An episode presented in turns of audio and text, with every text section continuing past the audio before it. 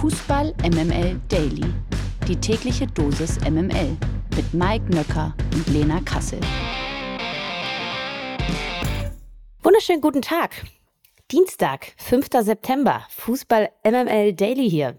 Ich sag mal so, der Sommer ist wieder in der Stadt und damit natürlich auch die gute Laune. Wie es bei diesem Mann ausschaut, werde ich jetzt erfragen, weil normalerweise regnet es ja in Hamburg. Äh, guten Morgen, Mike Nücker. Wie ist die Laune? Ja, mega. Also äh, hier ist sieben Tage Sonne am Stück angesagt. Das ist nicht mehr mein Hamburg, kann ich nur sagen. Ich, ich weiß gar nicht, wo ich hier gelandet bin. Sieht man dich dann auch wieder, ich weiß ja, ne, sobald die Temperaturen ein wenig steigen und die Sonne über der Alster lacht, bist du selbstverständlich in deiner pinken Jogginghose äh, da und wirst joggen gehen. Ist, ist dem so? Selbstverständlich. Mit Tiroler Nussöl, damit die Bräune natürlich irgendwie dann auch noch über den, über den Herbst kommt. Klar. Du weißt, ne, die äh, Männer äh, momentan ab, ab bis Mitte 50 und auch darüber hinaus, die haben momentan es nicht ganz so leicht, wenn es um, ums Thema Joggen geht. Ne? Also Obacht, nicht, dass du auch demnächst dann mit einer Augenklappe durch die Gegend laufen musst. Ne? ja. So schlimm ist nicht. Außerdem, der, der ist doch, also gefühlt, ich würde mal sagen, äh, ist der doch, also mir gegenüber 20, 30 Jahre älter. du hast recht. Also ganz ehrlich, in meiner Vorstellung ist Olaf Scholz 78. Siehst du. also, ja. und wenn ich mir dich gerade so angucke. Der Joe Biden unter den Bundeskanzlern. So, würde ich sagen, du bist eher, du bist eher so hm? Anfang 40. Du oh. siehst aus, du siehst aus wie ein Best-Ager Anfang 40. Gut situiert, leichte Bräune, leicht meliertes Haar. Äh, kommt noch was? Äh, nee, reicht jetzt auch. Ja, ich weiß nicht, ob ich das jetzt äh, als Verarschung empfinden soll oder als nettes Kompliment. Das meine ich wirklich ernst und ich habe dir auch schon mehrfach gesagt, wenn ich Bilder gesehen habe von dir mit den beiden anderen Jungs, ähm, habe ich immer gesagt, du bist der Ken von Fußball MML. Das weißt du. Ja, ich weiß das. Übrigens heute mal lustige Geschichte, wenn wir uns ablichten, ne? dann äh, kommt immer das Gleiche als Kommentar darunter. Miki hat Muskeln, äh, Lukas ist zu dick und ich bin zu doof. Das ist, also die, die Standards sind schon angekommen, nur für den Fall, dass wir nochmal irgendwie in den nächsten Tagen was posten. Ihr müsst darauf nicht so antworten, weil wir wissen es ja. Miki hat Muskeln, ich bin doof und Lukas ist dick. Warum heißt es denn dann nicht Fußball MDD? Darüber reden wir beim nächsten Mal. Okay. Der Blick aufs Nationalteam. Wir haben ja hier schließlich noch was anderes zu tun, zum Beispiel darüber zu reden, ob äh, Thomas Müller, der ja noch schneller als gedacht sein Comeback beim DFB-Team geben wird, denn auch wirklich die richtige Wahl ist. Müller wurde jedenfalls von Bundestrainer Hansi Flick nämlich für die beiden Länderspiele gegen Japan und Frankreich nachnominiert. Grund ist nach DFB-Angaben, dass Angreifer Niklas Füllkrug angeschlagen ist. Müller stößt damit erstmals seit dem WM-Debakel in Katar im Dezember wieder zur DFB 11. Im März und Juni hatte Flick auf den 33-Jährigen wie zunächst auch dieses Mal noch verzichtet. Also äh, Rolle rückwärts oder ich meine, man hätte ja auch vielleicht mal den einen oder anderen ausprobieren können. Jetzt greift er zurück auf Müller. Ähm, wie interpretierst du das? Also ich sag mal so, so richtig begeistert bin ich jetzt nicht von der Nachnominierung, obwohl ich eigentlich Müller-Fan bin. Er ist aber für mich nach wie vor eben kein Neuner. Das hat man eindrucksvoll nochmal bei der vergangenen Weltmeisterschaft in Katar sehen können. Er muss um einen anderen Mittelstürmer herumspielen, um seine volle Kraft zu entfalten. Müller braucht einen Neuner vorne drin, der ihm dann eben die Räume schafft, wo er seine ganz unkonventionelle Art des Fußballspielens zeigen kann. Und dazu kommt aber noch ein mir anderer wichtiger Aspekt, weil Thomas Müller natürlich nicht nur als ein weiterer Spieler kommt, sondern als Persönlichkeit, als Persönlichkeit, die Raum einnehmen wird und die automatisch Führung übernehmen wird. Und dafür muss er auch noch nicht mal spielen. Er ist auch so ein Sprachrohr und damit wird dann vielleicht auch wieder eine aus der Vergangenheit stammende Hierarchie wiederhergestellt, die man eigentlich ja hinter sich lassen wollte, damit sich eben neue Führungspersönlichkeiten zeigen können, damit eventuell auch neue Energie fließen kann. Und das stört mich eigentlich am allermeisten bei dieser äh, Nachnominierung. Und dann habe ich natürlich mich auch gefragt, aber was wären denn die möglichen Alternativen gewesen? Wir haben ja eben kaum noch Neuner von internationalem Format. Kevin Behrens, Beere für Deutschland, ja, er steht bei vier Treffern in der Bundesliga, ist in sehr guter Form, aber er kennt die Nationalmannschaft eben überhaupt nicht und hat sich auch noch nicht wirklich auf internationalem Topniveau gezeigt, müsste also neu integriert werden und wäre auch ein Experiment. Und das ist ja eigentlich das, was Hansi Flick jetzt nicht mehr machen möchte, experimentieren. Das gleiche gilt für Marvin Duksch. Dann gibt's da noch Timo Werner, der die Nationalmannschaft zwar kennt, aber der derzeit bei RB Leipzig keine Rolle spielt, im Formtief steckt, wird also auch nicht weiterhelfen. Und dann gibt es noch so Spieler wie Mergin Berisha, der sich jetzt auch noch nicht so unbedingt auf der allergrößten Fußballbühne gezeigt hat. Der hat lediglich sechs Champions League Spiele. Oh, also jetzt so richtig internationales Format hat er auch noch nicht unter Beweis gestellt und er ist auch eher hängende Spitze als klassische Neun. Also ich verstehe, wieso Flick jetzt Müller nachnominiert hat, weil er weiß, was er bekommt.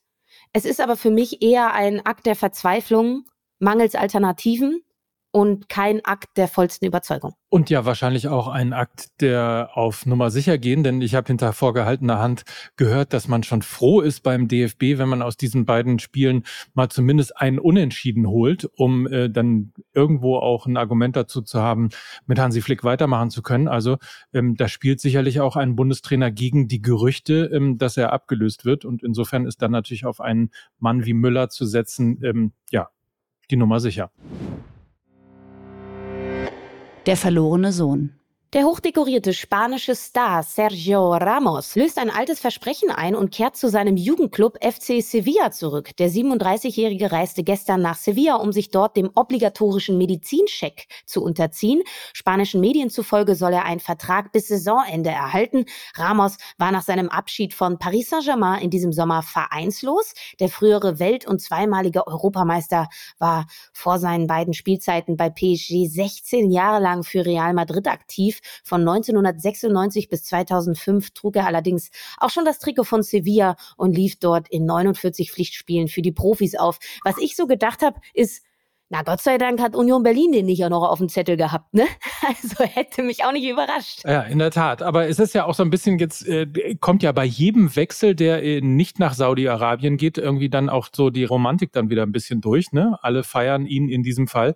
Ich bin sehr froh, dass er in Rot spielt. Das ist ja seine, also wenn er was hinterlassen hat, eine Legacy, dann ja äh, die meisten roten Karten. Insofern würde ich mal sagen, äh, spielt er jetzt in äh, den Farben, in den Lieblingsfußballfarben sozusagen aber äh, jetzt mal Scherz beiseite, Sergio Ramos, ähm, ich, sowas ist toll, wenn man zurückgeht zu seinem Jugendclub und eben dann auch, ich meine, er wird vielleicht den ein oder anderen Euro beiseite gelegt haben und hat vielleicht kann sich das leisten, irgendwie nicht nach Saudi-Arabien zu gehen, aber nichtsdestotrotz, ich finde es schön. Ich finde es auch schön. Ich habe ja auch immer noch die leise Hoffnung, dass irgendwann Cristiano Ronaldo doch noch zu Sporting Lissabon zurückgeht. Aber ich bin auch naiv und dem Fußball sowieso nicht wirklich rational gegenübergestellt. Also von daher vergesst alles, was ich gesagt habe.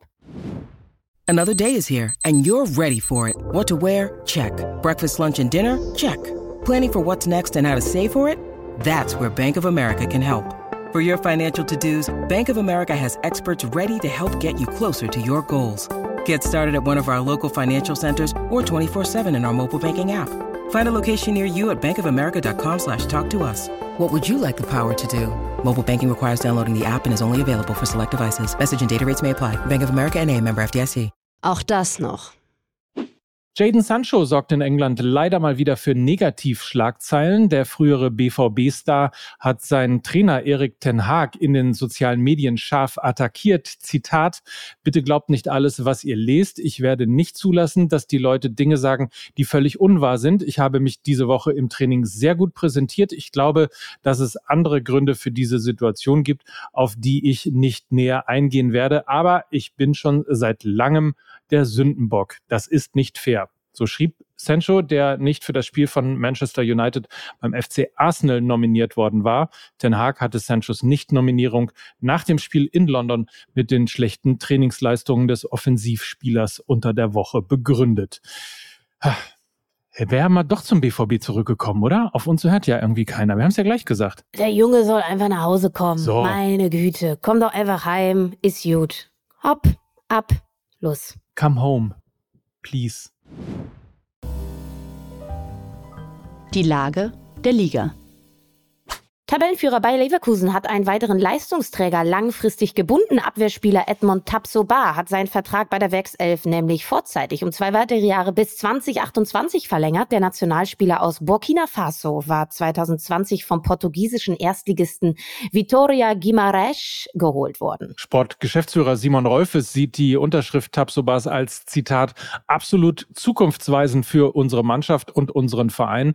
Edmond ist einer der besten Innenverteidiger der Bundesliga. Er besitzt definitiv das Potenzial, in die internationale Spitze vorzustoßen.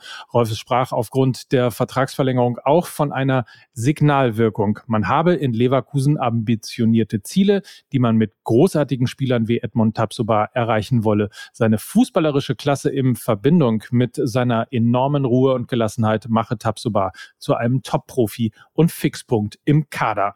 Unterstreichst du das? Absolut. Also Edmond Tapsoba ist ein sehr moderner Innenverteidiger, der seine Stärken nicht unbedingt nur in diesem athletischen Zweikampfbereich hat, sondern vielmehr in seinen Fähigkeiten mit Ball. Und ähm, ich glaube, du findest selten Innenverteidiger, die fußballerisch so stark sind wie Tapsoba. Ich würde sogar so weit gehen, dass er im Spielaufbau einer der stärksten in der Bundesliga ist. Und daher folgerichtig, dass Bayer Leverkusen ihn an sich bindet, denn so ein äh, Profil findet man eben selten. Das kommt überraschend.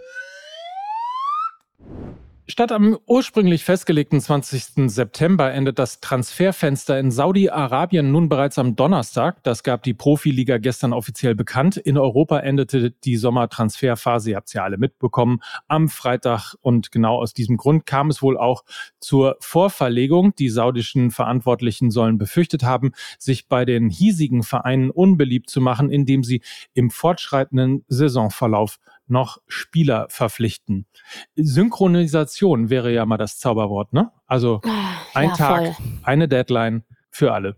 Naja, Ja, was soll's. also ja, zumindest wenn man in der gleichen Zeitzone unterwegs ist, ne? Ähm, dann dann macht es natürlich sehr, sehr viel Sinn und auch in ähnlichen Wettbewerben aktiv ist, also im europäischen Clubfußball. Ähm, würde, würde mich mal interessieren, wieso man das nicht macht. Also es gibt für mich keinen keinen Grund, wieso man das nicht gleichschalten sollte. Also es gibt nur Hickhack und Unzufriedenheit und noch mehr Chaos. Wer das weiß von euch da draußen, schreibt einen frankierten Rückumschlag mit der Antwort an äh, MML Daily 65 Mainz 500. Ähm, ja, ich weiß es auch nicht, aber vielleicht werden wir es irgendwann mal erfahren, warum das so ist. Stichwort Deadline Day. Darum Mhm. wird's jetzt auch bei Fußball MDD gehen, die neue Folge. Viel Doppel-D? Spaß. Ist das? Hä? MDD ist Doppel-D, ne? I- Also Muskeln, dick und doof. Ach Dachte so, dachtest du. Ah. ich. Fußball MDD, das Ah. ist doch die Zuschreibung, die ihr immer kriegt Ja. bei jedem Bild. Also einfach mal, Ja, das ist ja. völlig richtig. also Fußball MDD. So ist es. Äh, da gehe ich jetzt mal schnell hin, gucke, was sich äh, verändert hat. Äh, Lukas ist ja, äh, wenn ich das richtig mitbekommen habe, Europameister geworden in Rom. Ja, ich finde, ich finde, das tut ja, ähm, also wenn es einem gut tut, Europameister zu werden, so generell qua Ausstrahlung und Mindset und eigenem Auftreten, dann glaube ich, äh, ist es Lukas Vogelsang. Von daher viel Spaß mit der neuen Folge. Vielen Dank. Wir werden es alles rausfinden und äh, natürlich morgen werde ich noch ein bisschen hier erzählen. Aber bis dahin habt ihr ja bestimmt dann schon die neue Folge Fußball MML gehört. Die gibt's nämlich heute im Laufe des Tages. Ich gehe jetzt rüber, wünsche euch einen feinen Tag und ähm, freue mich auf mehr. Bis dann. Tschüss und äh, Mike Nöcker. Und Lena Kassel für Fußball MML. Tschüss. Tschüss. Dieser Podcast wird produziert von Podstars bei OMR.